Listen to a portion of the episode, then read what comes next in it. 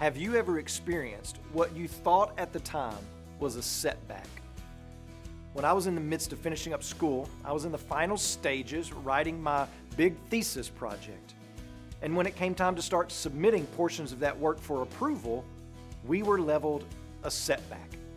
The seminary emailed to tell me that there had been a new system of writing put in place, a new standard, and that my current work did not fulfill those new standards and that I would have only a short window of time to get it fixed, or I'd have to start the program all over.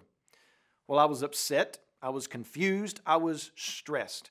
I'd spent many late nights away from my family working on this thing, only to be told it doesn't meet our new standard. I wanted to quit. I wanted to write it all off as loss and just move on from there. But from great counsel from my wife, we stayed the course and the setback really proved to be a refining moment in my life. It helped sharpen my focus on the project I was working on, and in many ways, in the way I go about ministry today. Many times, what we see as a setback is really God setting the stage for a comeback. Perhaps you have experienced something similar. Looking backwards in time, you see what was once thought to be a setback as a way of God orchestrating a comeback for you.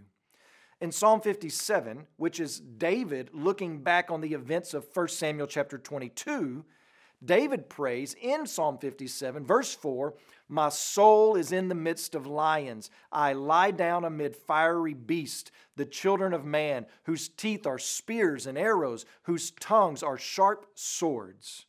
And then he says, Be exalted, O God, above the heavens. Let your glory be over all the earth. It was a prayer, a cry that comes from looking back into the past and seeing that the enemy was fierce and had designs against David, and yet God was glorified through it all. Perhaps you can look back over events in your life. You see the same thing. The design and the attack of the enemy was fierce, perhaps even successful, some might say. But now, from a present perspective, you see it completely differently. You see God being exalted and his glory and plan coming to fruition. You couldn't see it then, but you surely see it now. But if we have eyes to see and ears to hear and hearts and wills ready to conform to God's word, then we will see that what we think of as setbacks, even in the present or possibly even in the future, attacks of the enemy, are really God's way of setting the stage for his comeback.